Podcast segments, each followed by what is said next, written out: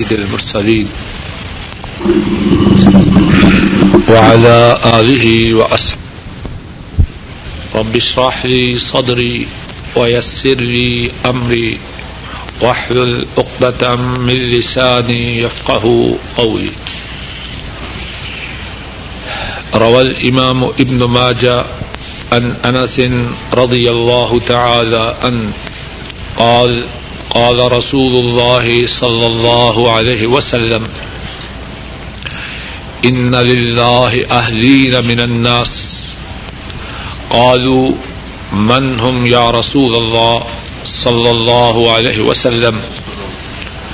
قال، أهم أهل القرآن؟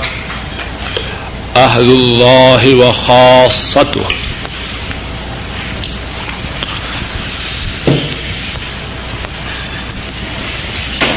حضرت امام ابن ماجہ رحمہ اللہ بیان فرماتے ہیں۔ حضرت امام ابن ماجہ رحمہ اللہ بیان فرماتے ہیں۔ حضرت انس رضی اللہ تعالی ان اس حدیث کے راوی ہیں۔ رسول اللہ صلی اللہ علیہ وسلم ارشاد فرماتے ہیں۔ ان للہ اہلین من الناس ان للہ اہلین من الناس لوگوں میں سے کچھ لوگ ایسے ہیں جو اللہ کے گھر والے ہیں۔ ان للہ اہلین من الناس لوگوں میں سے کچھ لوگ ایسے ہیں جو اللہ کے گھر والے ہیں۔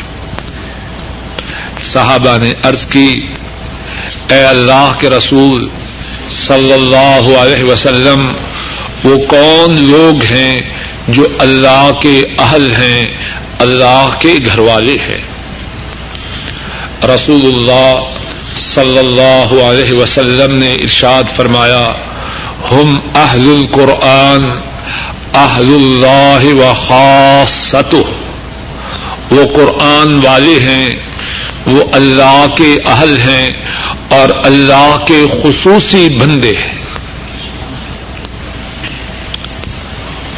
قرآن کریم انتہائی عظمت والی، انتہائی شان والی، انتہائی قدر و منزلت والی کتاب ہے۔ اور یہ کتاب وہ ہے جس نے اس سے اپنے تعلق کو قائم کیا۔ جس نے اس سے اپنے آپ کو جوڑ لیا، اللہ اس کو بھی عظمت والا بناتے ہیں۔ اور اس سے بڑی عظمت، اس سے بڑی شان، اس سے بڑی قدر و منزلت کیا ہو سکتی ہے کہ جو قرآن سے اپنے آپ کو جوڑ لے، جو قرآن والا بن جائے، وہ اللہ کے اہل میں شامل ہو جاتا ہے۔ اور اللہ کے مخصوص بندوں میں شریک ہو جاتا ہے۔ اور رسول کریم صلی اللہ علیہ وسلم نے اس بارے میں بہت کچھ فرمایا۔ ایک حدیث میں فرمایا کہ جو قرآن والے ہیں، وہ تمام لوگوں میں سے سب سے اعلی و افضل۔ امام بخاری رحمہ اللہ بیان فرماتے ہیں حضرت عثمان رضی اللہ تعالی ان اس حدیث کے راوی ہیں۔ رسول کریم صلی اللہ علیہ وسلم ارشاد فرماتے ہیں، خیرکم من تعلم القرآن وعلمہ تم میں سے سب سے اعلی، سب سے افضل وہ ہے جو قرآن کریم کو سیکھتا ہے اور قرآن کریم کو سکھلاتا ہے۔ اور ایسا کیوں نہ ہو جو اللہ کے اہل میں سے ہو، جو اللہ کے مخصوص بندوں میں سے ہو، وہ سب سے اعلی نہیں ہوگا تو اور کیا ہوگا؟ اور جو اللہ کے اہل میں سے ہو، اس کے لیے دنیا میں بھی خیر و آفیت ہے، دنیا میں بھی اللہ کی نعمتیں ہیں اور آخرت میں بھی اللہ کی کرم نوازیاں ہے دنیا کی نعمتوں کے متعلق رسول کریم صلی اللہ علیہ وسلم نے جو کچھ فرمایا، اس میں سے ایک فرمان وہ ہے جو امام مسلم رحمہ اللہ نے بیان کیا۔ حضرت امیر المؤمنین عمر فاروق رضی اللہ تعالی ان وہ فرماتے ہیں، اما ان نبیکم قد قال، ان اللہ يرفع بهذا الكتاب اقواما ويضع به آخرین لوگو، سنو، غور کرو، تمہارے نبی مکرم صلی اللہ علیہ وسلم نے یہ فرمایا، اللہ اس کتاب کے ساتھ لوگوں کو عزت سے نوازتے ہیں۔ اللہ اس قرآن کریم کے ساتھ لوگوں کو بلند و بالا کرتے ہیں۔ اور اسی قرآن کے ساتھ لوگوں کو ذلیل و رسوا کرتے ہیں۔ جس نے اپنے تعلق کو قرآن سے جوڑ لیا، جو قرآن والا بن گیا، اللہ اسے دنیا میں عزت و سرفرازی عطا فرماتے ہیں۔ اور جس نے قرآن سے اعراض کیا، اللہ اسے دنیا ہی میں ذلیل و رسوا کرتے ہیں۔ اور قرآن کریم وہ ہے کہ جو قرآن کریم کے ساتھ جڑ گیا، جس نے قرآن کریم کے ساتھ اپنے تعلق کو قائم کر لیا، جو قرآن والا بن گیا، کل قیامت کے دن اس کی ادب شان ہوگی۔ ایک حدیث میں ہے، امام ترمدی رحمہ اللہ بیان فرماتے ہیں، حضرت ابو ہریرا رضی اللہ تعالی ان اس حدیث کو روایت کرتے ہیں۔ رسول کریم صلی اللہ علیہ وسلم نے ارشاد فرمایا یجی او صاحب القرآن یوم القیامہ، فیقول، یا رب حلی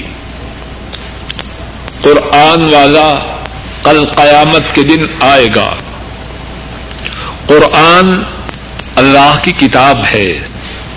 اللہ سے درخواست کرے گا، اے میرے رب حل ہی اس کو پہنائیے۔ اس کو پہنائیے۔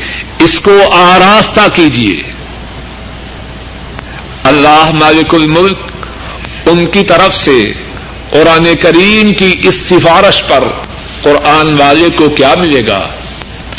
فرمایا فائل بس تاج الخراما اس کو کرامت کا، عزت کا آبرو کا قدر و منزلت کا تاج پہنایا جائے گا۔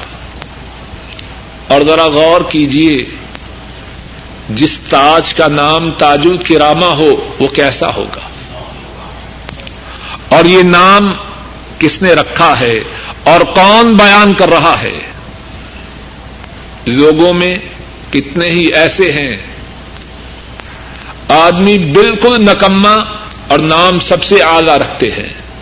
علم دین خاؤ سے الف اور بے لکھنا نہ آئے۔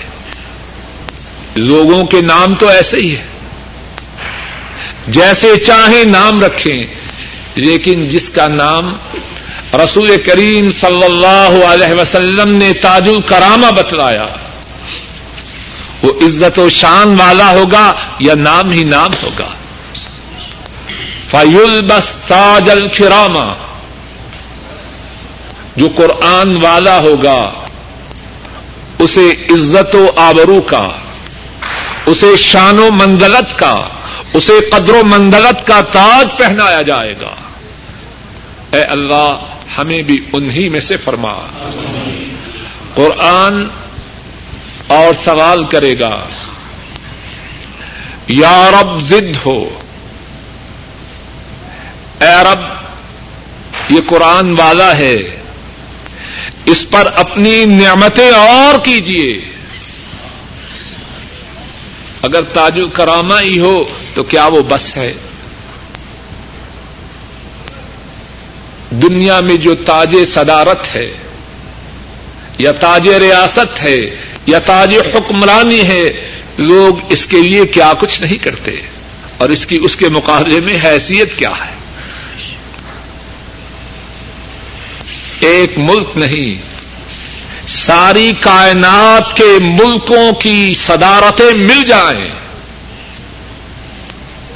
جنت میں جو چھڑی کے برابر جگہ ہے، اس کا مقابلہ بھی نہیں کر سکتے۔ اور جسے سمجھ نہ آئے، وہ اسی بات کو سمجھے۔ دنیا میں جو کچھ بھی ہے، وہ آرزی ہے۔ عروج کے بعد زوال ہے۔ زندگی کے بعد موت ہے، بقا کے بعد فنا ہے، بلندی کے بعد گرنا ہے۔ اور وہ وہ ہے جو دائمی ہے، ابدی ہے، سرمدی ہے، ہمیشہ ہمیشہ کے لیے۔ تاج الکرامہ پہنایا گیا۔ قرآن کریم مزید فرمائش کر رہا ہے، مزید سفارش کر رہا ہے۔ اے رب، اس کو زیادہ کر۔ فیول دس خلت اب قرآن کریم کی دوبارہ، دوسری بار سفارش پر، فرمائش پر اللہ کی طرف سے عزت و احترام کا، قدر و منزلت کا لباس پہنایا جائے گا۔ قرآن کریم پھر بھی خاموش نہ ہوگا۔ اور اللہ کے حضور اس کے لیے مزید سفارش کرے گا۔ ارضی ہی۔ اے رب، اس کو راضی کر۔ یہ قرآن والا ہے۔ اس نے اپنا تعلق مجھ سے قائم رکھا تھا۔ اللہ کی طرف سے حکم ہوگا۔ اقرا ورقع. اب پڑھتے جاؤ. اے قرآن کے ساتھ اپنے تعلق کو دنیا میں استوار کرنے والے. اب قرآن کریم کی تلاوت کر اور بلندیوں کی طرف چڑھتا جا. اور اسے ہر آیت کے ساتھ نیکی عطا کی جائے گی. قرآن کریم جو قرآن کے ساتھ اپنے آپ کو جوڑ لے، قرآن والا بن جائے، اس کے لیے دنیا میں بھی سرفرادی ہے اور آخرت میں بھی سرخروئی ہے۔ ایک اور حدیث میں ہے، امام ابن حبان رحمہ اللہ بیان فرماتے ہیں، حضرت جابر رضی اللہ تعالی ان اس حدیث کے راوی ہیں۔ رسول کریم صلی اللہ علیہ وسلم فرماتے ہیں، القرآن شافع مشفع۔ القرآن شافع مشفع۔ من جعله إمامه قاده إلى الجنة۔ ومن جعله خلف ظهره ساقه إلى النار۔ أو كما قال صلى الله عليه وسلم.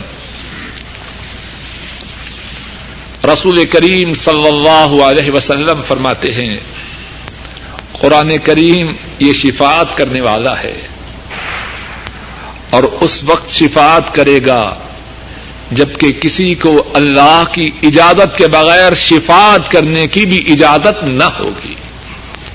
دنیا میں جن سے شفات کے لیے کہا جائے، کچھ زبانی جمع خرچ کے لیے سفارش کر دیتے ہیں۔ انہیں بھی پتا ہے کچھ بات نہیں چلنی۔ قیامت کے دن ایسی ساز باز نہ ہوگی۔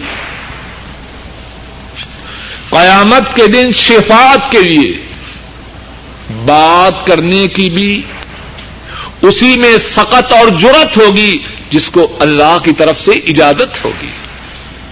اس دن کی شفات انتہائی مشکل ہوگی۔ اور اس دن شفات کی حاجت شفات کی ضرورت انتہائی شدت کی ہوگی۔ جو قرآن والے ہیں، جنہوں نے قرآن سے دنیا میں اپنے تعلق کو قائم کیا، یہ قرآن کریم ان کے لیے شفات کرے گا۔ القرآن شافع مشفع.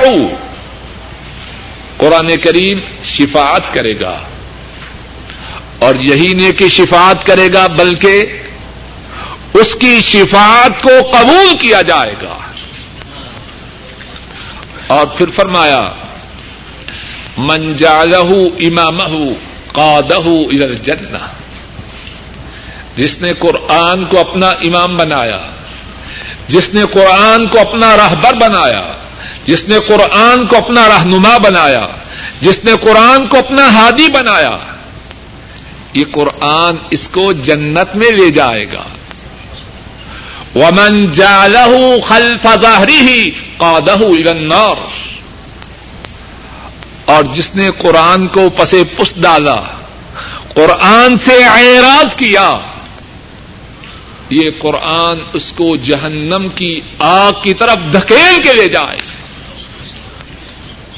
تو بات یہ ارض کر رہا تھا، قرآن کریم انتہائی عزبت والی، انتہائی شان والی، انتہائی قدر و منزلت والی کتاب ہے۔ جو قرآن والا بن گیا، وہ اللہ والا بن گیا۔ وہ اللہ کے اہل میں سے ہو گیا۔ اللہ کے خصوصی بندوں میں شریک ہو گیا۔ اس کے لیے دنیا میں بھی سرفرادی ہے اور آخرت میں بھی سرخروئی ہے۔ اور کتاب و سنت میں قرآن والوں کے لیے جو دنیا و آخرت میں ہے، اس بارے میں بہت کچھ بیان کیا گیا ہے۔ بات کو مختصر کرتے ہوئے یہ ارض کرتا ہوں کہ جو صحیح معنوں میں قرآن والے تھے، وہ کیسے تھے؟ میں اور آپ سب چاہتے ہیں کہ ہم قرآن والے بن جائیں۔ ہمارے بچے، بھائی اعزا و قارب سب مسلمان قرآن والے بن جائیں۔ جو صحیح معنوں میں قرآن والے تھے جن کا تعلق قرآن سے تھا، وہ کیسے تھے؟ قرآن والوں کی چند ایک مثالیں ارض کر کے بات کو انشاءاللہ اللہ ختم کروں گا۔ اور اس امید پر یہ مثالیں ارض کروں گا شاید اللہ ان مثالوں کے کہنے اور سننے سے، کہنے والے اور سننے والوں کے دلوں میں تبدیلی پیدا کرتے اور ہم بھی انہی صحیح معنوں میں قرآن والوں کے نقش قدم پہ آ جائیں۔ جو صحیح معنوں میں قرآن والے تھے، ان کا تعلق قرآن سے انتہائی گہرا تھا۔ وہ قرآن کریم کی بہت زیادہ تلاوت کرنے والے تھے۔ رات کا ایک بڑا حصہ وہ قرآن کریم کی تلاوت میں بسر کیا کرتے حضرت ابو ہریرا رضی اللہ تعالی ان قرآن والوں میں سے ایک ہے ان کی کیفیت کیا ہے؟ ابو عثمان النہدی بیان کرتے ہیں۔ میں ابو ہریرا رضی اللہ تعالی ان ان کے گھر میں سات دن تک ان کا مہمان رہا۔ اب کیا دیکھتا ہوں کہ ان کے گھر میں رات کے تین حصے ہیں۔ اور پہلے حصے میں کیا ہے؟ Indian film. اور معذ اللہ دوسرے حصے میں کیا ہے؟ پاکستانی فلم۔ اور مسلمان ہے پکے۔ نام لیتے ہوئے شرم نہیں آتی۔ ان کے گھر میں رات کے تین حصے ہیں۔ اور اگر شمیسی میں گھر ہے، تو بیڑا غرق ہونے کے چانسز اور زیادہ ہیں۔ یہاں فلموں کی دکانیں بہت زیادہ ہیں۔ اور سارے ایسے نہیں، اچھے لوگ بھی۔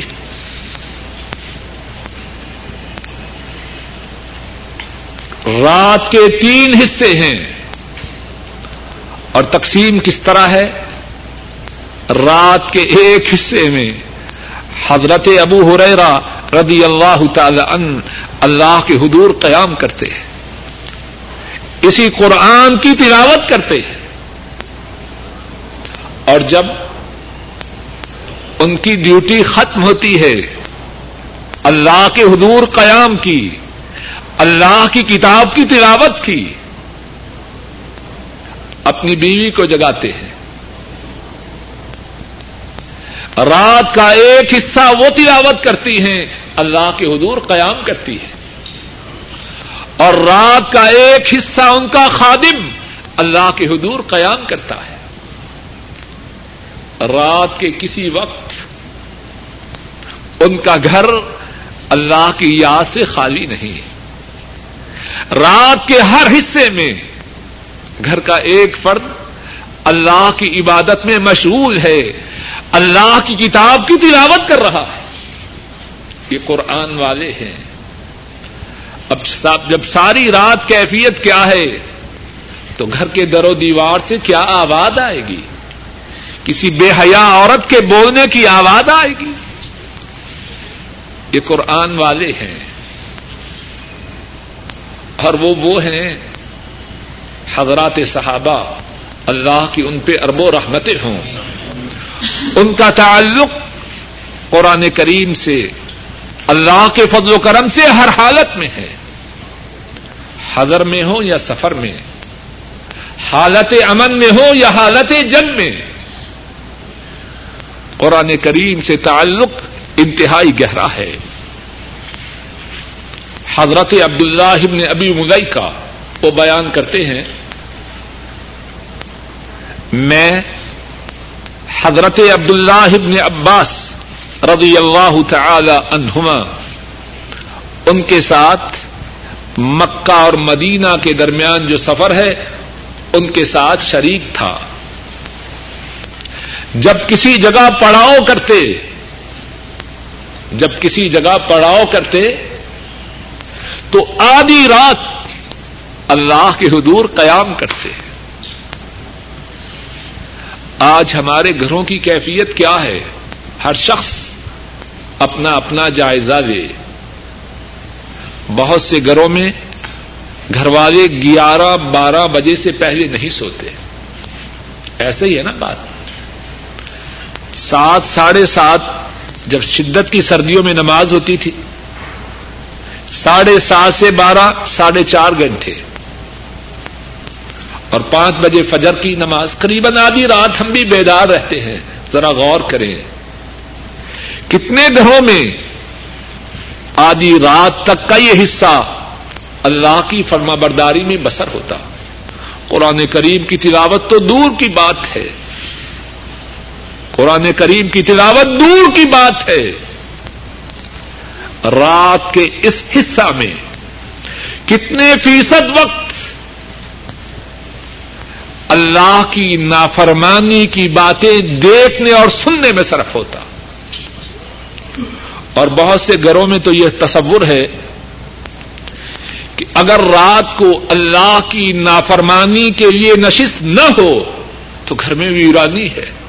یہ بھی کوئی گھر ہے اور اپنے منہ کو بھی الٹا کرتے ہیں۔ اللہ ان کو ہدایت دے یا ہمیشہ کے لیے منہ کو الٹا کر دے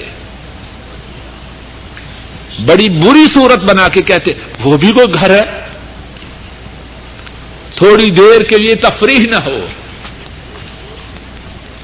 بے حیائی کی نشست ہے۔ بے غیرتی کی نشست ہے۔ اللہ کی نافرمانی کی مجلس ہے۔ اور اس پہ فخر ہے۔ اور جو اس سے احتراز کرے اس کے متعلق بڑی حقارت سے ذکر ہوتا ہے۔ اے ظالم، تیری حقارت یا تیری نفرت، اس کی حیثیت کیا ہے؟ یہ جوتی کے نیچے ہے۔ اصل بات یہ ہے کہ اللہ راضی ہو اگر اللہ راضی ہو، تو نہیں ساری کائنات کی نفرت، اس کی کوئی حیثیت نہیں۔ اور اگر اللہ ناراض ہو ساری کائنات وہ تالیاں بجائے، ان کی کوئی حیثیت نہیں۔ عزت اس کی ہے جس کی جس کی اللہ کے ہاں عزت ہے۔ اور دلیل وہ ہے جو اللہ کے ہاں دلیل ہے۔ تو بات یہ ارض کر رہا تھا عبد اللہ ابن عباس رضی اللہ تعالی عنہما۔ سفر میں ہیں، جہاں پڑاؤ ڈالتے ہیں۔ آدھی رات اللہ کے حضور قیام کرتے ہیں اور قیام میں قرآن کریم ہی تو پڑھیں گے۔ اور ایک سوال کرنے والا عبد اللہ ابن ابی ملیکا سے سوال کرتا ہے اور ان کا نام ایوب ہے کہ وہ کراط کس طرح کرتے تھے۔ عبد اللہ ابن ابی ملیکا فرماتے ہیں، انہوں نے قرآن کریم کی آیت کریمہ پڑھی، وجاءت سکرت الموت بالحق، ذلك ما كنت منه تحید اور حق، موت کی بے ہوشی آ گئی۔ یہی ہے جس سے تو اعراض کرتا تھا، جس سے تو پہلو تہی کرتا تھا۔ عبد اللہ ابن ابی ملیکا فرماتے ہیں کہ ترتیل کے ساتھ وہ قرآن کریم کی آیت کریمہ پڑھتے اور بہت شدت سے روتے۔ یہ قرآن کریم والے ہیں اہل القرآن ہیں اہل اللہ ہیں، اللہ کے خاص بندوں میں سے۔ حضرات صحابہ ان کے کتنے واقعات ہیں جو اس بات پر دلالت کرتے ہیں کہ وہ واقعتاً اہل القرآن تھے۔ اور ان واقعات میں ہمارے چہروں پر تھپڑ ہے کہ ہم بھی اہل القرآن ہونے کا دعوی کرنے والے ہیں۔ ہماری کیفیت کیا ہے اور ان کی کیفیت کیا تھی۔ امام احمد رحمہ اللہ اپنی کتاب المستد میں ایک اور واقعہ بیان فرماتے ہیں۔ حضرت جابر رضی اللہ تعالی ان اس واقعہ کو بیان کرتے ہیں۔ رسول کریم صلی اللہ علیہ وسلم غزبہ ذات الرقا سے واپس تشریف لا رہے ہیں۔ ایک مقام پر پڑاؤ ڈالتے ہیں۔ رات کا وقت ہے۔ ارشاد فرماتے ہیں، کون ہے جو آج لشکر اسلام کی چوکی داری کرے گا؟ دو مسلمان، ایک انصاری ہے، ایک مہاجر ہے۔ ارض کرتے ہیں، ہم اسلامی لشکر کی چوکیداری کے لیے اپنے آپ کو پیش کرتے ہیں۔ رسول کریم صلی اللہ علیہ وسلم ان کی پیشکش کو شرف قبولیت عطا فرماتے ہیں۔ اب لشکر اسلام سو چکا ہے اور لشکر اسلام کا امام وہ بھی آرام فرما ہے اور ان سے آپ صلی اللہ علیہ وسلم نے فرمایا ہے کہ وادی کے منہ پہ کھڑے ہونا۔ جہاں سے کسی نے آنا ہے، اسی راہ پہ کھڑے ہو جاؤ۔ اب سارا لشکر سو چکا ہے۔ انصاری مسلمان اپنے مہاجر بھائی سے کہتا ہے، بھائی بتلاؤ کہ رات کا کون سا حصہ تمہیں پسند ہے کہ میں اس میں چوکی داری کروں؟ دونوں جاگ رہے ہیں، بہتر ہے، ایک سو جائے اور ایک جاگتا رہے۔ مجھے بتلاؤ کہ رات کے دونوں حصوں میں سے آپ کو کون سا حصہ پسند ہے؟ مہاجر مسلمان کہتا ہے، اکفنی اولہ آپ رات کے پہلے حصہ میں چوکیداری کیجیے آخری حصہ میں میں کروں گا۔ فرماتے ہیں، ٹھیک ہے۔ اب مہاجر مسلمان وہ بھی سو جاتے ہیں۔ اب کون جاگ رہا ہے؟ ایک مسلمان اور وہ مدینے کے مسلمانوں میں سے ایک ہے۔ اب سوچتے ہیں، بیٹھا ہوں تنہا کیا کروں؟ آج کا کیا کہوں؟ کیسا مسلمان؟ تنہا ہو، فارغ ہو، چلو بیڑی پی رہی انداز بدل چکے ہیں۔ جس ذلت و رسوائی میں ہم زندگی بسر کر رہے ہیں، اللہ نے ہم پہ کوئی ظلم تو نہیں کیا۔ ہم نے اپنی عادات کو بدل دیا ہے۔ اپنے طور اتوار کو بدل دیا ہے۔ اور اللہ کا جو تعامل ہے، وہ بھی ہم سے بدل چکا ہے۔ وہاں نام تو نہیں چلتے، وہاں کام چلتے۔ تنہا ہے، رات کی تاریخی ہے، لشکر اسلام سو رہا ہے۔ اب سوچتا ہے کیا کروں؟ ان کے دل و دماغ میں اس سے بہتر اور کوئی تجویز نہیں کہ اللہ کے حضور قیام میں کھڑے ہو جاؤ۔ آج کا مسلمان ذرا غور کرے۔ یہی چیز اس کے لیے کتنی مشکل ہے۔ بہت سے نام کے مسلمان وہ تو ویسے ہی قیام اور نماز سے دور ہیں۔ اور جو آنے والے ہیں، بار بار گھڑی کو دیکھتے ہیں۔ اور پتہ نہیں دل میں مولوی صاحب کو کیا کیا کہتے ہیں۔ خدا ان کو ایسے کرے، ایک دم لمبی نماز کر دی۔ یہ تو بیکار ہے ہمیں تو بہت سے کام ہیں۔ کتنا تعلق ہے۔ اور بات ہنسنے کے لیے نہیں۔ اس بات کے آئینے میں اپنے چہروں کو دیکھنے اور دکھانے کے لیے کر رہا۔ ہم کیسے ہیں؟ اور وہ مسلمان کیسے تھے؟ ان کا اطمینان، ان کا سکون، ان کا چین۔ ان کا آرام، ان کی لذت اللہ کے حضور قیام میں تھی۔ آج ہم میں سے کتنے ہیں، اس کی یہی کیفیت ہو۔ اور اگر کسی کی یہ کیفیت ہو، اللہ کا شکر ادا کرے۔ اور اگر نہ ہو، تو اپنے ایمان کا اثر نو جائزہ لے۔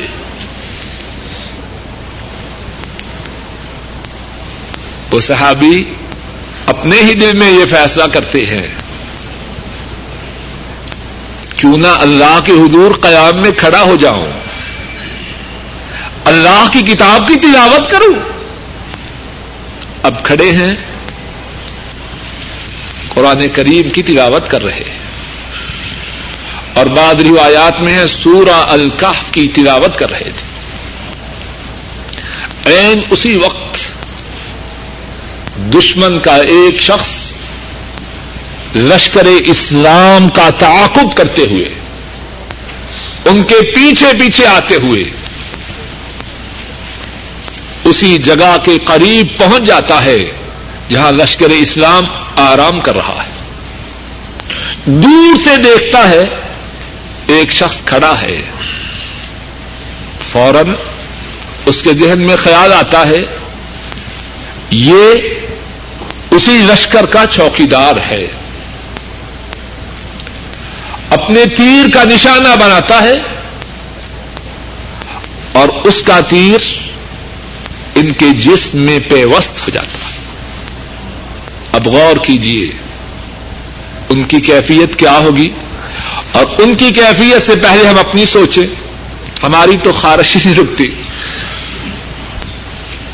اور اچھے بڑے بعض کو تو خارش کی بیماری یعنی نماز سے باہر بالکل ٹھیک ہے۔ نماز کے لیے کھڑے ہوئے تو خارش کی بیماری آ گئی۔ اللہ تعالی ہمیں ہدایت دے۔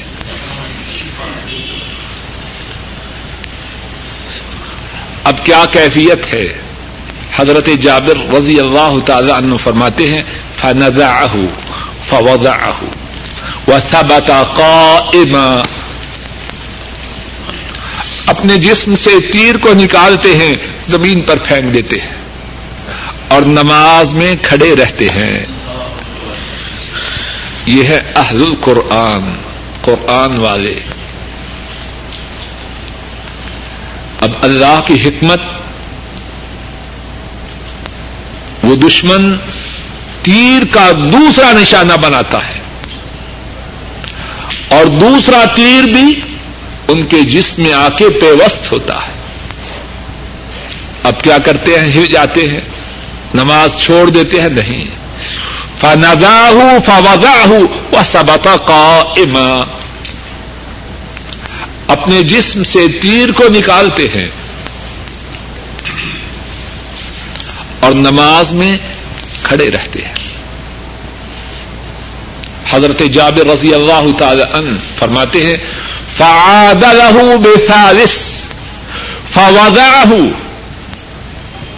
وہ تیر کا تیسرا نشانہ بناتا ہے اور تیر کو ان کے جسم میں پیوست کر دیتا ہے۔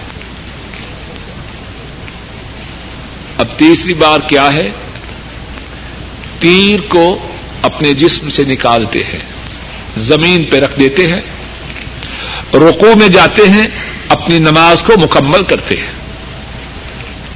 نماز مکمل کرنے کے بعد اپنے مہاجر بائی کو جو ان کے ساتھ چوکیداری میں شریک تھا، جس کے ساتھ رات کو تقسیم کیا تھا عبد اس کو اٹھاتے ہیں اور فرماتے اجلس فقد اوتیت۔ بھائی اٹھو، مجھ پہ حملہ ہو چکا ہے۔ اب وہ مہاجر بھائی اٹھتا ہے، اپنے انصاری بھائی کو خون میں لت پت دیکھتا ہے۔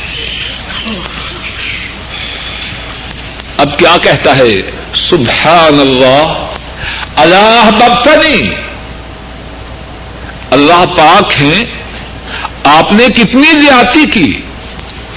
مجھے فوراً بیدار کیوں نہیں کیا؟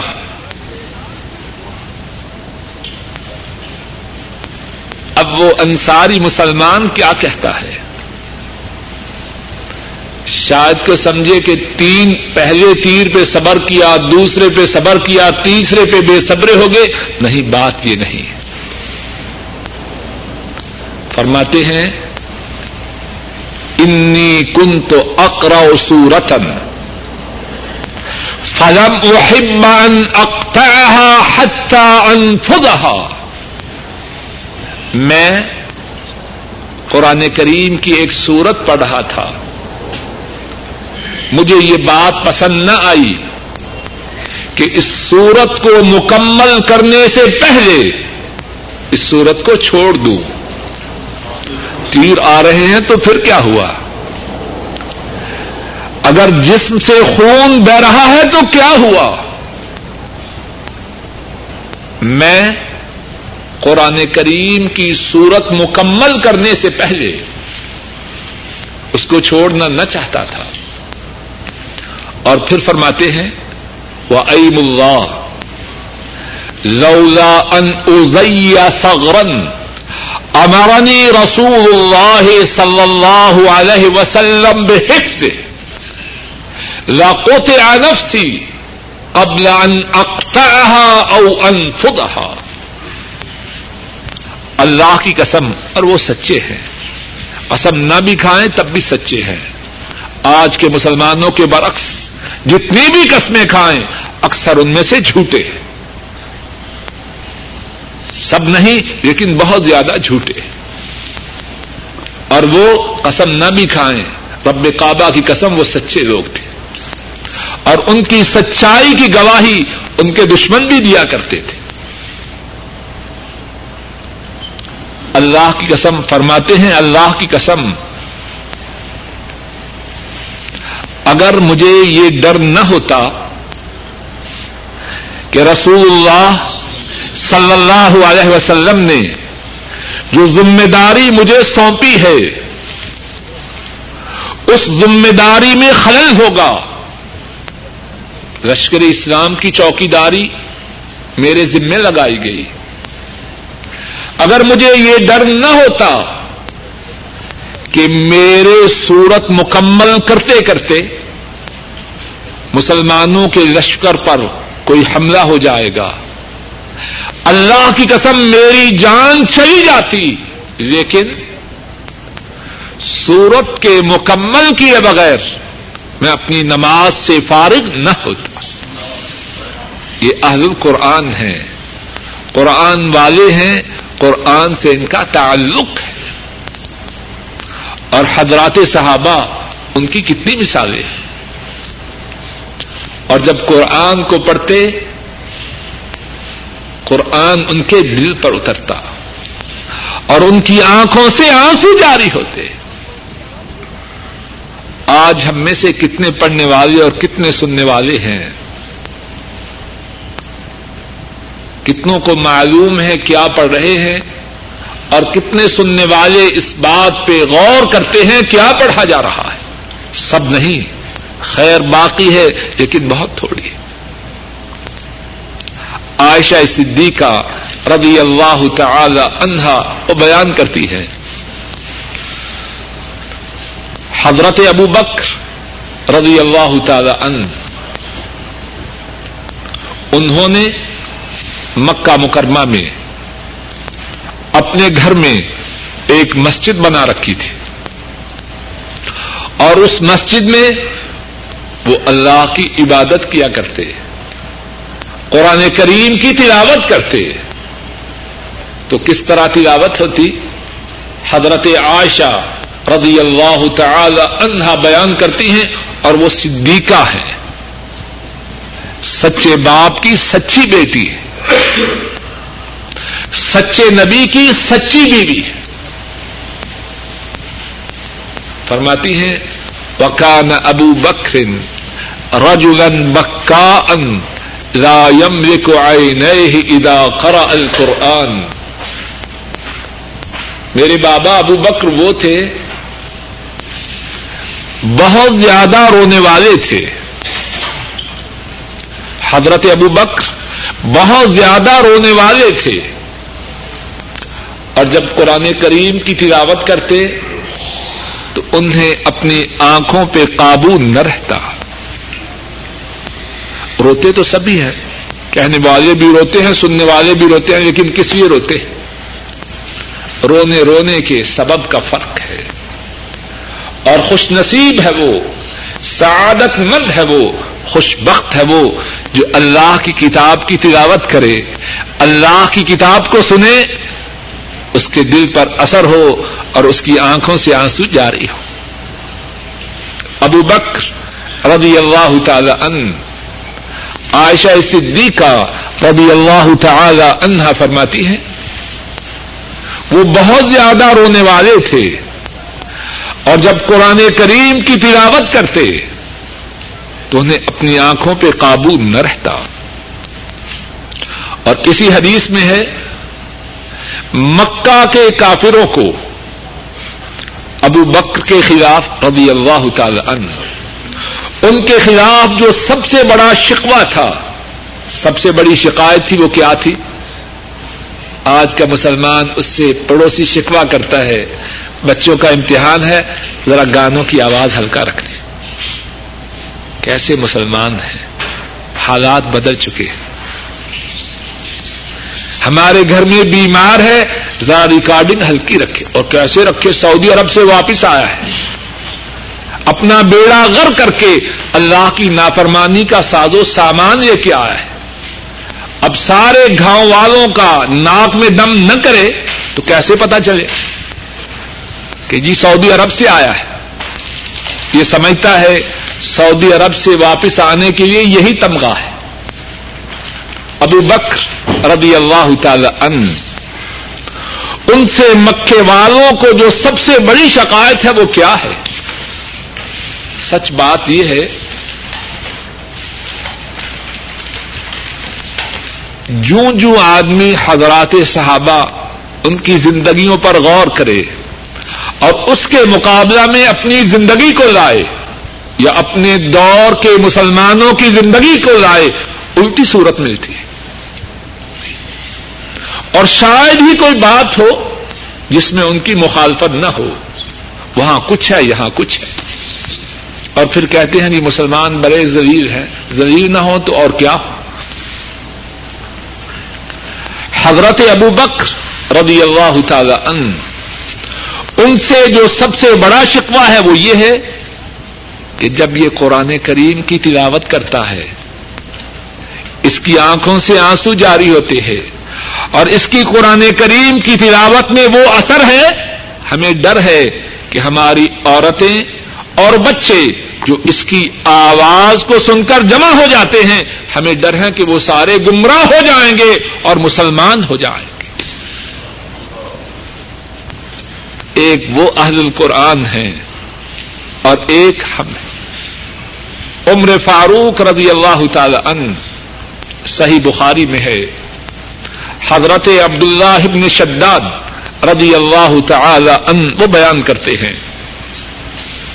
فرماتے ہیں، عمر فاروق رضی اللہ تعالی ان وہ نماز پڑھا رہے ہیں۔ اور میں آخری صفوں میں ہوں۔ اور وہ قرآن کریم کی آیت کریمہ پڑھ رہے ہیں۔ ان نما اشکو بسی و حسنی اپنے اللہ کے روبرو پیش کرتا۔ اور اس سے اچھی کو جگہ ہے پیش کرنے کے لیے۔ انما اشکو انما اشکو بسی و حسنی اللہ۔ میں اللہ کے روبرو اپنا غم اور اپنا دکھ پیش کر رہا ہوں۔ حضرت عبداللہ ابن شداد فرماتے ہیں، اتنا رو رہے ہیں۔ اور عمر عمر ہے، سب دنیا جانتی ہے۔ کتنے مضبوط آساب کا شخص ہے۔ اس وقت کی بڑی سلطنوں کے، سلطنتوں کے حکمران اس کے نام سے کپ کپاتے تھے۔ لیکن قرآن کریم کی آیت کریمہ پڑھتے ہوئے بے بس ہو کر اتنے زور سے رو رہے ہیں کہ عبداللہ ابن شداد آخری صفحے میں ہیں اور ان کے رونے کی آواز کو سن رہے ہیں۔ عبداللہ ابن عمر رضی اللہ تعالی عنہما، ان کے متعلق ان کے غلام حضرت نافع رحمہ اللہ بیان کرتے ہیں۔ قرآن کریم کی آیت کریمہ پڑھتے ہیں۔ الم للذین آمنوا ان تخشع قلوبهم لذکر اللہ وما نزل من الحق؟ کیا مومنوں کے لیے ابھی تک یہ وقت نہیں آیا کہ اللہ کی یاد کے لیے اور اللہ نے جو حق نازل کیا ہے، اس کے لیے ان کے دل دہل جائیں، ان کے دل ڈر جائیں؟ کیا ابھی تک اہل ایمنوں کے لیے ابھی تک یہ وقت نہیں آیا کہ اللہ کی یاد کے لیے اور اللہ نے جو حق نازل کیا ہے، اس کے لیے ان کے دل دہل جائیں، ان کے دل ڈر جائیں۔ کیا ابھی تک اہل ایمان کے لیے وقت نہیں آیا؟ حضرت نافع فرماتے ہیں عبد اللہ عمر قرآن کریم کی آیت کریمہ پڑھتے ہیں، اتنا روتے ہیں کہ بے قابو اور بے بس ہو جاتے یہ اہل القرآن تھے، قرآن والے تھے۔ اور قرآن سے ان کے تعلق کا ایک اور پہلو، ایک اور گوشہ، ایک اور جانب یہ تھی کہ قرآن کے جو تقاضے تھے وہ ان کو پورا کرنے والے تھے۔ قرآن کے جو احکامات تھے، ان کے سامنے سر تسلیم خم ہونے والے تھے۔ قرآن کی جو نواحی تھی، قرآن نے جن چیزوں سے روکا تھا، ان سے دور بھاگنے والے تھے۔ قرآن کے جو وعدے ہیں، ان پہ ان کا یقین تھا۔ قرآن کی جو وعید تھی، ان سے وہ ڈرنے والے تھے۔ اور حضرات صحابہ ان کی زندگیوں میں اس بات کی کتنی مثالیں ہیں۔ امام ابو یاگا راہ اللہ بیان فرماتے ہیں، حضرت عبداللہ ابن مسعود رضی اللہ تعالی ان بیان کرتے ہیں، قرآن کریم میں آیت کریمہ اترتی ہے منزلدی یقرد اللہ قرضا حسنا۔ کون ہے جو اللہ کو قرض حسن دے؟ ہم بھی آیت کریمہ سنتے ہیں۔ ایک قرآن والے اس آیت کریمہ کو سنتے ہیں اور ان کا اس میں گرامی ابو الدحدا رضی اللہ تعالی عنہ ہے۔ رسول کریم صلی اللہ علیہ وسلم کی خدمت میں عرض کرتے ہیں، یا رسول اللہ صلی اللہ علیہ وسلم، ان اللہ یرید من القرض، اللہ ہم سے قرض مانگتے ہیں۔ رسول کریم صلی اللہ علیہ وسلم ارشاد فرماتے ہیں ہاں اللہ تم سے قرض مانگتے ہیں۔ اب یہ قرآن والے ان کا ان کا بول کیا ہے ان کے الفاظ کیا ہیں عرض کرتے ہیں یا رسول اللہ صلی اللہ علیہ وسلم آرینی یدک اے اللہ کے رسول صلی اللہ علیہ وسلم اپنا دستے مبارک تو دیجیے اور کتنا خوش نصیب ہے وہ جو کس کا دستے مبارک مانگ رہا ہے، ان ایسا دستے مبارک اللہ کی مخلوق میں کسی کا بھی نہیں۔ آ، حضرت صلی اللہ علیہ وسلم اپنا دستے مبارک، اپنے ساتھی ابو الدحدا رضی اللہ تعالی انہوں کی طرف بڑھاتے ہیں۔ عرض کرتے ہیں، انی اقرض تو ربی ہا اگر میرے رب نے ہم سے قرض مانگا ہے، تو میں اپنا باغ، اپنے رب کو بطور قرض دیتا ہوں۔ اور وہ باغ کتنا تھا؟ عبد اللہ مسعود رضی اللہ تعالی ان بیان فرماتے ہیں وکانفی ہے ست تو میں انخلا اس باغ میں کھجوروں کے چھ سو درخت تھے۔ اب بھی اگر کسی باغ میں کھجوروں کے چھ سو درخت ہوں، کتنا بڑا باغ ہوگا؟ اور اس زمانے میں چھ سو کھجوروں کے درخت۔ لیکن جب قرآن سے تعلق جوڑا، تو اب قرآن کی بات پہ یقین یہ مشکل نہ رہا۔ اصل بات تو تعلق ہی ہے نا۔ جس سے آدمی کا تعلق جٹ جائے، دل مل جائے، پھر اس کے لیے کوئی چیز بھی دینی آسان ہے یا مشکل۔ اصل خامی تو یہاں ہے۔ عبد اللہ مسعود فرماتے ہیں، اس باغ میں چھ سو کھجوروں کے درخت تھے۔ اب اس کے بعد کیا ہے؟ اور وہ بات اس سے بھی زیادہ عجیب ہے۔ اپنے گھر کی طرف آتے ہیں اور گھر کہاں ہے؟ اسی باغ میں ہے۔ اب بھی کتنے لوگ باغات ہی میں ان کی رہائش ہے۔ اسی باغ میں بیوی ہے، بچے ہیں۔ اور بعد روایات میں ہے، جب باغ کے دروازے پہ پہنچتے ہیں، اس باغ کے اندر داخل نہیں ہوتے۔ کیوں؟ وہی باغ ہے جس میں رہ رہے تھے۔ لیکن اب باغ میں داخل ہونا گوارا نہیں۔ کہ وہ باغ تو اپنے رب کو بطور قرض دے چکے ہیں۔ باہر ہی سے آواز دیتے ہیں، یا امت دہدا اخروجی فنی قد اقرض تو ربی ہا اے ام الدہدا وہ ابو الدہدا اور ان کی جو بیوی ہے، ام الدہدا اے ام الدہدا باہر آ جاؤ۔ یہ باغ میں اپنے رب کو بطور قرض دے آیا ہوں اللہ اکبر۔ اگر وہ اہل قرآن ہیں، تو اللہ نے بیوی بھی ایسی عطا فرمائی ہے جو اہل قرآن ہے۔ اب تو ہے نا بعض نیک بخت کہیں یا بدبخت کہیں، اگر کوئی شخص اللہ کی راہ میں خرچ کر دے، کہتی ہیں، بچوں کا تو تمہیں کوئی خیال ہی نہیں نا۔ بچوں کا تو بس بیڑا غرق ہو جائے آپ کو تو پتہ ہی کچھ نہیں۔ اور اگر اللہ کی نافرمانی میں جتنی رقم ہی برباد کر دے، کوئی بات نہیں۔ پیسے خرچ کرنے کے لیے ہوتے ہیں۔ نظام بدل چکا ہے۔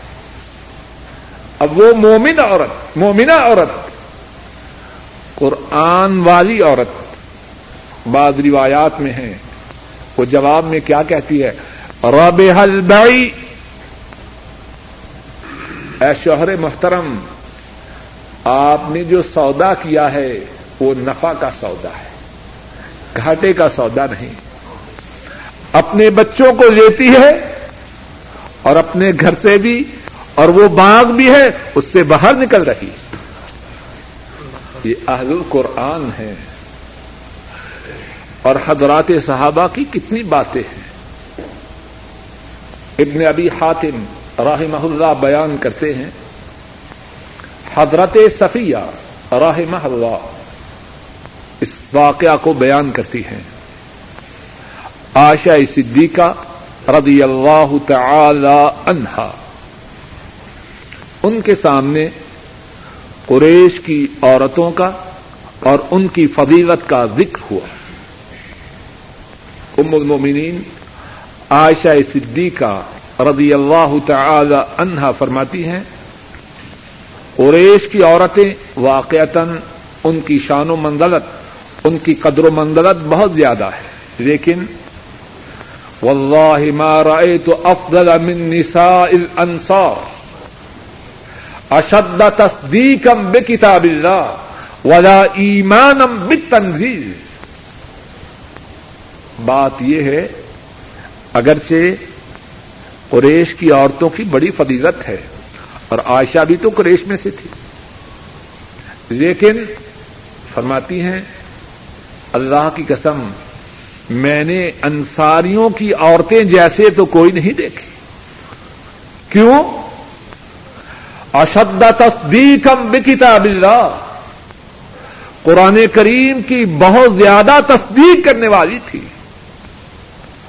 اور قرآن میں جو بات نازل ہوتی، اس پر ان کا ایمان انتہائی مضبوط تھا۔ اور پھر اس کے بعد آشا صدیقہ رضی اللہ تعالی عنہا بیان فرماتی ہے۔ سورہ نور اترتی ہے۔ اور اس میں یہ آیت کریمہ ہے، وَلْيَضْرِبْنَ بِخُمُرِهِنَّ عَلَى جُيُوبِهِنَّ۔ مسلمان عورتیں اپنے گروبان، اپنے گریبانوں پر اپنی اوڑنیوں کو ڈال لیں۔ اب مسلمان عورتیں کہاں ہیں؟ ایسے چل رہی ہیں، بہت سی جیسے گائیں اور بھینسیں۔ ہوں اب کیا ہے؟ عائشہ صدیقہ رضی اللہ تعالی عنہا فرماتی ہیں، ان عورتوں کے مرد اپنے اپنے گھروں کی طرف پلٹتے ہیں اور سورہ نور میں اللہ نے ان کے پردہ کے متعلق جو احکامات نازل فرمائے ہیں، وہ اپنی عورتوں کو سناتے ہیں۔ اب کیا ہے؟ گھر میں لڑائی ہے، مجھ سے نہیں پردہ ہوتا۔ میرا بلڈ پریشر ہائی ہو جاتا ہے۔ عجب عجب باتیں۔ اتنی بے وقوفی کی باتیں جس اللہ نے عورت کو بنایا، اس کو پردے کا حکم دیا۔ اگر پردہ اتنا ہی موزی تھا، تو معذ اللہ اللہ کے متعلق کیا کہیں گے؟ بات کہتے ہوئے کچھ شرم نہیں آتی۔ اللہ سے حیا نہیں آتی۔ میں پردہ نہیں کر سکتی۔ پردہ کروں تو ایک دم میرا بلڈ پریشر ہائی ہے۔ گویا کہ گزشتہ سال جتنی اموات ہوئی، وہ پردہ ہی کی وجہ سے ہوئی۔ کچھ شرم چاہیے۔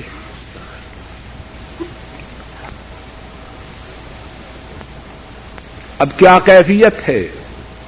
آشا صدیقہ رضی اللہ تعالی عنہا بیان فرماتی ہیں۔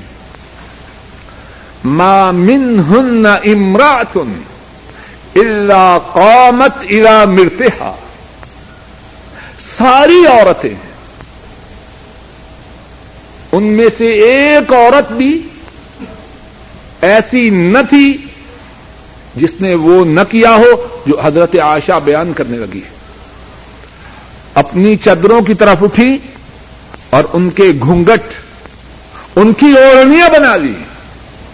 اور پھر بہنا یو سلین صبح معتجرات کا ان روس ہندل گربان وہ ساری کی ساری عورتیں جو ان میں سے فجر کے وقت نماز کے لیے آئیں، اس طرح اپنی اوڑنیوں میں چھپی ہوئی تھیں اور ان کی اوڑنیاں سیاہ تھی گویا کے ان کے سروں پر کالے کوے بیٹھے۔ عورت کے جسم کا کوئی حصہ نظر ہی نہ آ رہا تھا۔ رات کو اللہ کا حکم مسلمان مرد سن کے جاتے ہیں۔ فجر کی نماز میں اس حکم کی تعمیل کر کے مسلمان عورتیں مسجد میں حاضر ہوتی ہیں۔ یہ تھے وہ اہل القرآن اور حضرات صحابہ ان کی کتنی مثالیں ایک آخری مثال بیان کر کے اپنی بات کو انشاءاللہ اللہ ختم کرتا ہوں۔ امام ابو یا رحمہ اللہ بیان کرتے ہیں، عمر فاروق رضی اللہ تعالی ان مسجد نبی میں رسول اللہ صلی اللہ علیہ وسلم کے ممبر پر تشریف فرما ہے اور اعلان فرما رہے ہیں، عورتوں کے حق مہر میں مبالغہ نہ کرو۔ زیادہ حق مار دینا کوئی عزت و شرافت کی بات نہیں۔ اگر یہ عزت و شرافت کی بات ہوتی تو رسول کریم صلی اللہ علیہ وسلم اور آپ کے صحابہ بہت زیادہ حق مہر دیتے اور پھر فرماتے ہیں، کوئی شخص چار سو درہم سے زیادہ حق مہر نہ دے۔ اور جس نے چار سو درہم سے زیادہ حق مہر دیا، میں وہ زیادہ رقم چھین کر بیت المال میں داخل کر دوں گا۔ مجمع پر سناٹا تاری ہے عمر فاروق رضی اللہ تعالی ان یہ حکم جاری کرتے ہیں ممبر سے نیچے تشریف لاتے ہیں، مجمع منتشر ہو جاتا ہے۔ عمر فاروق رضی اللہ تعالی ان وہ حکم دے۔ اب بولنے کی مجال کسی کو آسانی سے کہاں ہے؟ اب عمر فاروق رضی اللہ تعالیٰ جب جا رہے ہیں، ایک عورت کہتی ہے اے امیر المومنین، آپ نے لوگوں کو اس بات سے روکا ہے کہ وہ عورتوں کو زیادہ حق مہر نہ دے۔ فرماتے ہیں ہاں روکا ہے۔ وہ عورت کہتی ہے، کیا آپ نے اللہ کے اس فرمان کو نہیں سنا جو اللہ نے قرآن کریم میں نازل کیا ہے؟ عمر فاروق رضی اللہ تعالی ان ایک دم حیران ہے۔ فرماتے ہیں، کون سا فرمان؟ وہ عورت کہتی ہے، اللہ تعالی نے قرآن کریم میں فرمایا ہے وہ ان آئی تم احداہ نقن تارا فلاط خزو من ہو اگر تم نے عورت کو ایک خزانہ دیا ہے، تو جب اسے طلاق دو، وہ خزانہ اس سے چھینو نہیں۔ عورت کیا کہنا چاہتی ہے؟ اللہ نے خزانہ دینے سے نہیں روکا، طلاق کے وقت چھیننے سے روکا۔ جب اللہ نے خزانہ دینے سے نہیں روکا، تو آپ کون ہیں روکنے والے؟ اب عمر کون ہیں اہل القرآن میں سے ہے۔ اہل اللہ میں سے ہیں و خاصت اللہ میں سے۔ آج کا مولوی چند حرف سیدھے یا الٹے پڑا ہے۔ جو بات اس کے منہ سے نکل جائے، آسمان و زمین بدل جائے اس کی بات نہیں بدل سکتے۔ اور کتنے لوگوں نے، کتنے لوگوں کو اپنا پیشوا بنا رکھا ہے۔ اگر کہا جائے کہ ان کی یہ بات کتاب و سنت کے خلاف ہے، لمبی تقریر کرتے، کیسے ممکن ہے؟ وہ اتنے متقی، اور پتہ نہیں کیا کچھ کہتے ہیں۔ اب ساری امت میں حضرت ابو بک رضی اللہ تعالی عنہ کے بعد ان سے زیادہ مقام والا کون ہے؟ ان کا مقام و مرتبہ بیان کرنا ایک مستقل لمبا موضوع ہے۔ عمر فاروق رضی اللہ تعالی ان قرآن کریم کے حوالہ سے بات سنتے ہیں رک جاتے ہیں۔ کیا کہتے ہیں؟ رجل اختا ومرأت اصابت مرد نے غلطی کی اور نے دوست بات کہی. اور بعد روایات میں یہ بھی ہے، اللہ سے درخواست کرتے ہیں اللہ مغفن کل الناس افقہ من عمر. اے اللہ، میں نے جو غلط حکم دیا اس کے لیے آپ سے اپنے گناہ کی معافی کا سوال کرتا ہوں۔ عمر سے تو سارے لوگوں کو دین کی زیادہ سمجھ ہے۔ اور اسی پر بس نہیں، دوبارہ ممبر پر تشریف لاتے ہیں۔ لوگوں کو جمع ہونے کا حکم دیتے ہیں۔ اور فرماتے ہیں، سنو، میں نے جو پہلا حکم دیا وہ منسوخ ہے۔ جو شخص جو چاہے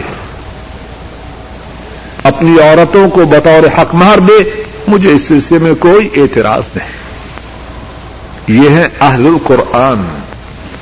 اپنے فیصلوں کو قرآن کے فیصلوں کے سامنے بدل دیتے۔ اور جو قرآن پر اپنا فیصلہ چلائے، اللہ مالک الملک اپنے فضل و کرم سے کہنے والے کو، سب سننے والوں کو اور بھائی نے جو قرآن کریم پڑھا، اس کو اور سب سننے والوں کو اپنے فضل و کرم سے اہل القرآن میں سے بنائے۔ قرآن کریم کو صحیح طور پر پڑھنے کی توفیق عطا فرمائے۔ قرآن کریم کو ہمارے دلوں میں اتارے۔ قرآن کریم پر اپنے فضل و کرم سے عمل کرنے کی توفیق عطا فرمائے۔ قرآن کریم کے جو احکامات ہیں، ان کے سامنے سر تسلیم خم کریں۔ قرآن کریم کی جو نواحی ہیں قرآن کریم میں جن باتوں سے روکا گیا ہے، ان سے رک جائیں۔ قرآن کریم کے جو وعدے ہیں، ان پہ ہمارا یقین آ جائے۔ قرآن کریم کی جو وعیدے ہیں، ان پہ ہمارا یقین آ جائے۔ قرآن کریم میں جن چیزوں کے کرنے کا حکم ہے، ان کو انتہائی شوق سے، ذوق سے، اشتیاق سے کریں۔ اور جن چیزوں سے روکا گیا ہے، ان سے کوسوں دور باغے اے اللہ، اپنے فضل و کرم سے ہم سب کو قرآن کریم کے ساتھ جوڑ دے۔ اے اللہ، جب تک زندہ ہیں، قرآن کریم کے ساتھ ہمیں جوڑے رکھ۔ اور اے اللہ، جب مر کے کل قیامت کے دن آپ کے دربار میں پیش ہوں، تو قرآن کریم ہم سب کی شفات کرے۔ اے اللہ، قرآن کریم ہم سب کی شفات کرے۔ اے اللہ، قرآن کریم ہم سب کی شفات کرے۔ اور اے اللہ، ہم ان لوگوں میں سے ہوں جن کے لیے قرآن کریم آپ سے سوال کریں۔ کہ اے اللہ ان کو اپنے فضل و کرم سے پوشاک دے آراستہ ان کو آراستہ کر اور اے اللہ آپ ان کو تاج الکرامہ دے ان کو حضرت الکرامہ دے ان میں ج... ان کو جنت میں بلند درجات پر چڑھنے کا حکم دے۔ اے اللہ اپنے فضل و کرم سے ہمیں بھی ہمارے بھائیوں کو ہمارے بیوی, بیوی بچوں کو سب کو اپنے فضل و کرم سے انہی لوگوں میں شامل فرما۔ اے اللہ قرآن کریم سے ہمارے تعلق کو قائم فرما۔ اے اللہ قرآن کریم سے ہمارے تعلق کو قائم فکر۔ اے اللہ اپنے فضل و کرم سے قرآن کریم کی نشر و اشاعت کو ہمارے نصیب میں کر۔ اے اللہ قرآن کریم کی نشر و اشاعت کو ہمارے نصیب میں کر۔ اور اے اللہ اپنے فضل و کرم سے ہمارے بوڑھے ماں باپ پہ رحم فرما۔ اے اللہ ہمارے بوڑھے ماں باپ پہ رحم اے اللہ جن کے ماں باپ فوت ہو چکے ہیں، ان کے گناہوں کو معاف فرما۔ ان کے دراجات کو بلند فرما، ان کی قبروں کو جنت کی باغیچہ بنا۔ اے اللہ، ہمارے بہن بھائیوں پہ رحم فرما۔ اے اللہ، ہمارے جو بہن بھائی فوت ہو چکے ہیں، ان کے گناہوں کو معاف فرما۔ ان کے دراجات کو بلند فرما۔ اور اے اللہ، جو زندہ ہیں، ان کی نیک حاجات پوری فرما۔ ان کی پریشانیوں کو دور فرما۔ ان کے بیوی بچوں پہ رحم فرما۔ اے اللہ، ہمارے بیوی بچوں پہ رحم فرما۔ اے اللہ اپنے فضل و کرم سے ہمارے بیوی بچوں کو ہماری آنکھوں کی ٹھنڈک بنا۔ اے اللہ ہمارے بیوی بچوں کی پریشانیوں کو دور فرما۔ اے اللہ ان کی نیک حاجات کو پورا فرما۔ اے اللہ ان کی بیماریوں کو دور فرما۔ اے اللہ اپنے فضل و کرم سے ہمارے گھروں میں دین کا دور دورہ فرما۔ اے اللہ ہمارے گھروں میں دین کا دور دورہ فرما۔ اے اللہ ہمارے گھروں میں دین کا دور دورہ فرما۔ اے اللہ ہمارے گھروں میں آواز آئے تو قرآن کریم کی تلاوت کی آئے۔ اے اللہ ہمارے گھروں میں مطالعہ ہو تو سنت مصطفیٰ صلی اللہ علیہ وسلم کا ہو۔ اے اللہ ہمارے گھروں کو شیطانی ساز و سامان سے پاک فرما۔ اے اللہ ہمارے گھروں کو شیطانی ساز و سامان سے پاک فرما۔ اے اللہ ہمارے گھروں کو شیطانی ساز و سامان سے پاک فرما۔ اے اللہ ہمارے گھروں کو شیطانی ساز و سامان سے پاک فرما۔ اے اللہ ہم سب کی نیک حاجات کو پورا فرما۔ اے اللہ ہم سب کی پریشانیوں کو دور فرما۔ اے اللہ ہماری بیماریوں کو دور فرما۔ اے اللہ ہماری اصلاح فرما۔ اے اللہ ہماری اصلاح فرما۔ اے اللہ ہماری اصلاح فرما۔ اے اللہ ہماری اصلاح فرما۔ اے اللہ ہمارے ظاہر و باطن کی اصلاح فرما۔ اے اللہ ہمارے دل و دماغ کی اصلاح فرما۔ اے اللہ ہماری آنکھوں، ہمارے کان، ہمارے ناک، ہماری زبانوں کی اصلاح فرما۔ اے اللہ وہ بولیں جس پہ آپ راضی ہوں۔ اے اللہ وہ سنیں جس پہ آپ راضی ہوں۔ اے اللہ وہ سونگیں جس پہ آپ راضی ہوں۔ اے اللہ وہ دیکھیں جس سے آپ راضی ہوں۔ اے اللہ وہ سوچیں جس سے آپ راضی ہوں۔ اے اللہ وہ پکڑیں جس سے آپ راضی ہوں۔ اے اللہ ہماری حفاظت فرما اے اللہ ہماری حفاظت فرما اے اللہ ہماری اصلاح فرما اے اللہ ہمارے دلوں کو حسد سے کینا سے بغت سے پاک فرما اے اللہ غیبت سے چغلی سے محفوظ فرما اے اللہ ریاکاری سے محفوظ فرما اے اللہ جھوٹ سے بچا اے اللہ جھوٹ سے بچا اے اللہ نفاق سے بچا اے اللہ نفاق سے بچا اے اللہ ہم بڑے گناہ گار ہیں اور بڑے کمزور ہیں اور گناہوں سے آپ کی توفیق کے بغیر نہیں بچ سکتے۔ اے اللہ، اپنے فضل و کرم سے ہمیں توفیق عطا فرما کہ ہم آپ کے خصوصی فضل و کرم سے، گناہوں سے دور رہیں۔ اے اللہ، ہم، ہمیں نیکیوں کی طرف راغب فرما۔ اے اللہ، نیکیوں کی طرف راغب فرما۔ اور جو نیکیاں کر رہے ہیں، ان پہ ثابت قدمی عطا فرما۔ اور اے اللہ، جو گناہ کر رہے ہیں، ان سے دور فرما۔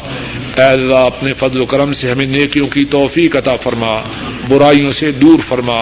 اے اللہ، اپنے فضل و کرم سے اپنا محتاج بنا اور تمام کائنات سے بے نیاز فرما۔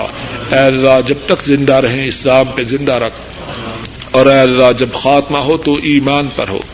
اے اللہ، جب تک زندہ رہیں، اسلام پہ زندہ رہیں۔ اور اے اللہ، جب خاتمہ ہو تو ایمان پر ہو۔ اے اللہ، اپنے فضل و کرم سے، قبر کے عذاب سے محفوظ رکھنا۔ اے اللہ، محشر کے دن اپنے عرش عدیم کا سایہ نصیب فرمانا۔ اے اللہ، رسول کریم صلی اللہ علیہ وسلم کی شفات نصیب فرمانا۔ اے اللہ، آپ کے حوض کوثر سے پانی نصیب فرمانا۔ اور اے اللہ، اپنے فضل و کرم سے جنت میں آپ کا پڑوسی بنانا۔ اے اللہ، بھائی نے جو قرآن کریم پڑھا ہے اپنے فضل و کرم سے اس کے لیے خیر و برکات کا سبب بنا اور ساتھیوں نے جو سنا ہے ان کے لیے خیر و برکات کا سبب بنا۔ اے اللہ، پڑھنے اور سننے میں جو غلطیاں ہوئی ہیں ان کو معاف فرما۔ اے اللہ، پڑھنے اور سننے میں جو غلطیاں ہوئی ہیں ان کو معاف فرما۔ اور اے اللہ، پڑھنے اور سننے کی جو نیکی ہوئی ہے اپنے فضل و کرم سے اس کو قبول فرما۔ اور مرتے دم تک اس نیکی پہ قائم رکھ۔ اے اللہ، جب تک زندہ رہیں قرآن کریم کو پڑھتے قرآن کریم کو سنتے، قرآن کریم پر تدبر کرتے اور قرآن کریم پر عمل کرتے رہیں اے اللہ، اپنے فضل و کرم سے کائنات کے تمام مظلوم مسلمانوں کی مدد فرما۔ اے اللہ، کائنات کے تمام مظلوم مسلمانوں کی مدد فرما۔ اے اللہ، کائنات کے تمام مظلوم مسلمانوں کی مدد فرما۔ اے اللہ، ہماری تمام دعاؤں کو قبول فرما۔ اے اللہ، اس نشست میں جو بات کہی اور سنی گئی ہے، اے اللہ، اس میں جو غلطیاں ہوئی ہیں، ان کو معاف فرما۔ اے اللہ، اس میں جو غلطیاں ہوئی ہیں، اس کو معاف فرما۔ اور اے اللہ، جو ٹھیک بات ہوئی ہے، اس کو قبول فرما۔ اور جو بات کہی اور سنی گئی ہے، اور وہ کہنا اور سننا ٹھیک ہے، اے اللہ، اس پر عمل کی توفیق عطا فرما۔ وصلی اللہ تعالی علی خیر خلقہ وعلى آلہ واصحابہ واہل بیتہ واتباعہ الى یوم الدین۔ آمین۔ یا رب العالمین۔ الحمد لله رب العالمين والصلاة والسلام على سيد المرسلين وعلى آله وأصحابه وأهل بيته وأتباعه إلى يوم الدين روى الإمام البخاري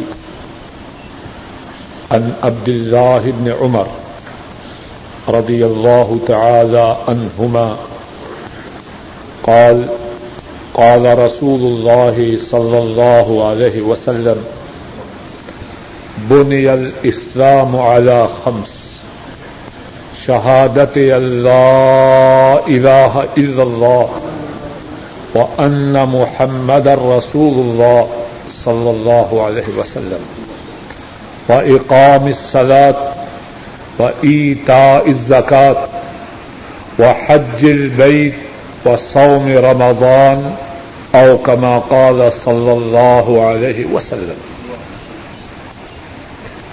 حضرت امام بخاری راہ محلہ بیان فرماتے ہیں، حضرت عبداللہ ابن عمر رضی اللہ تعالی عنہما اس حدیث کو روایت کرتے ہیں رسول کریم صلی اللہ علیہ وسلم نے ارشاد فرمایا، اسلام کی بنیاد پانچ باتوں پر ہے۔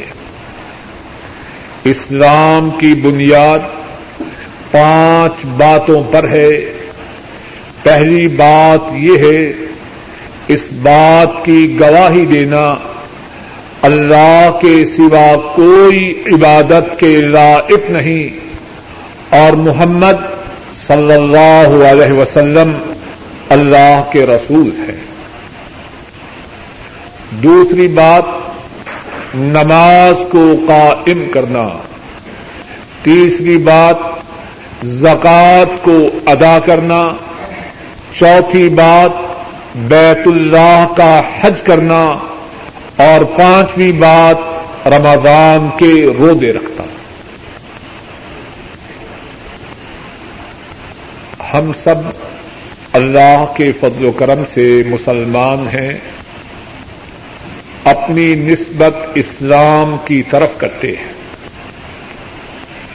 اور اسلام اس کے پانچ ارکان ہیں، اس کی پانچ بنیادیں ہیں، اس کے پانچ اصول ہیں۔ اور اسلام کی پانچ بنیادوں میں سے جو پہلی بنیاد ہے، جو پہلا اصول ہے، اس کے دو حصے ہیں۔ اور ان دو حصوں میں سے جو پہلا حصہ ہے، وہ یہ ہے کہ اللہ کے سوا کوئی عبادت کے لائق نہیں۔ کائنات کا مالک کائنات کا خالق آسمان و زمین کا پیدا کرنے والا، انسانوں، جنوں، فرشتوں کا پیدا کرنے والا ایک اللہ ہے۔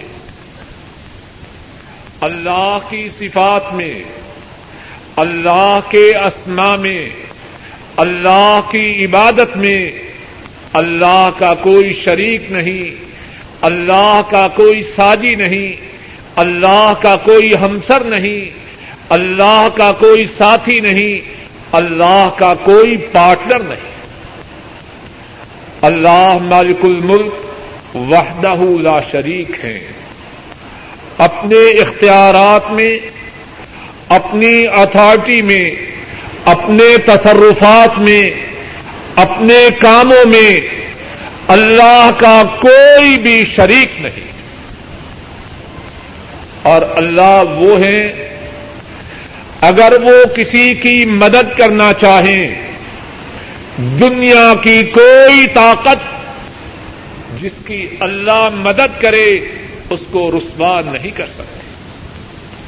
اور جس کو اللہ رسوا کرے جس کو اللہ ذلیل کرے دنیا کی کوئی طاقت اس کو عزت نہیں دے سکتی۔ قرآن کریم میں اللہ مالک الملک فرماتے ہیں سرکم اللہ فلا غالب لكم وإن يخذلكم فمن ذا الذي ينصركم من بعده وعلى الله فليتوكل المؤمنون فرمایا، اگر اللہ تمہاری مدد کرے، بات سمجھ آ رہی ہے کہ نہیں؟ اگر اللہ تمہاری مدد کرے سرکم اللہ فلا یخذلکم اگر اللہ تمہاری مدد کرے، تو دنیا کی کوئی طاقت تمہیں ذلیل نہیں کر سکتی۔ وَإِن اللَّهُ فَمَن يَنصُرُكُم مِّن بَعْدِهِ۔ اور اگر اللہ تمہیں ذلیل کرے، دنیا میں کون ہے جو تمہاری مدد کر سکے؟ ابھی دعائے قنوت جو ہم نے سنی اور پڑھی ہے، اس میں رسول کریم صلی اللہ علیہ وسلم نے اپنے نواسے کو کیا سکھلایا؟ انہو لا یذل من والیت ولا یعز من آدیت اے اللہ انہو لا یذل من والیت اے اللہ، جس کے آپ دوست ہو جائیں، جس کے آپ کار ساز ہو جائیں، جس کے آپ معاون اور مددگار ہو جائیں اسے کوئی ذلیل نہیں کر سکتا۔ ولا یا من آدیت اور اے اللہ، جس کے آپ دشمن ہو جائیں، اسے کوئی عزت نہیں دے سکتا۔ وہ اللہ وہ ہیں۔ سب کچھ انہی کے قبضہ قدرت میں ہیں۔ عزت کے مالک وہ۔ ذلت کے مالک وہ جس کو چاہیں عزت عطا کریں، جس کو چاہیں ذلیل کریں۔ من کا یرید العزت فل اللہ عزت و جبیا جو کوئی عزت چاہے تو ساری عزت اللہ کے لیے ہے۔ ومن يهن اللہ فما له من مکرم۔ ان اللہ يفعل ما يشاء اور جس کو اللہ رسوا کریں، جس کو اللہ ذلیل کریں، اسے کوئی عزت نہیں دے سکتا۔ ان اللہ یفعل ما یشاء۔ اللہ جو چاہیں وہ کریں۔ ان کے ارادوں میں، ان کے فیصلوں میں، ان کے تصرفات میں، ان کی مشیت میں ان کا کوئی شریک نہیں۔ امام نسائی راہ محلہ بیان کرتے ہیں، حضرت عبد اللہ ابن عباس رضی اللہ تعالی عنہما اس حدیث کو بیان کرتے ہیں۔ ایک شخص رسول کریم صلی اللہ علیہ وسلم کی خدمت میں آتا ہے اور آ کے کیا کہتا ہے؟ شاء اللہ وش اے اللہ کے رسول صلی اللہ علیہ وسلم، وہ ہوگا جو اللہ چاہیں گے اور آپ چاہیں۔ گے کچھ بات سمجھ میں آ رہی ہے کہ نہیں؟ وہ شخص کیا کہتا ہے؟ وہ ہوگا جو اللہ چاہیں گے اور کون چاہیں گے؟ محمد صلی اللہ علیہ وسلم چاہیں گے۔ اور محمد کون ہیں؟ جانتے ہیں۔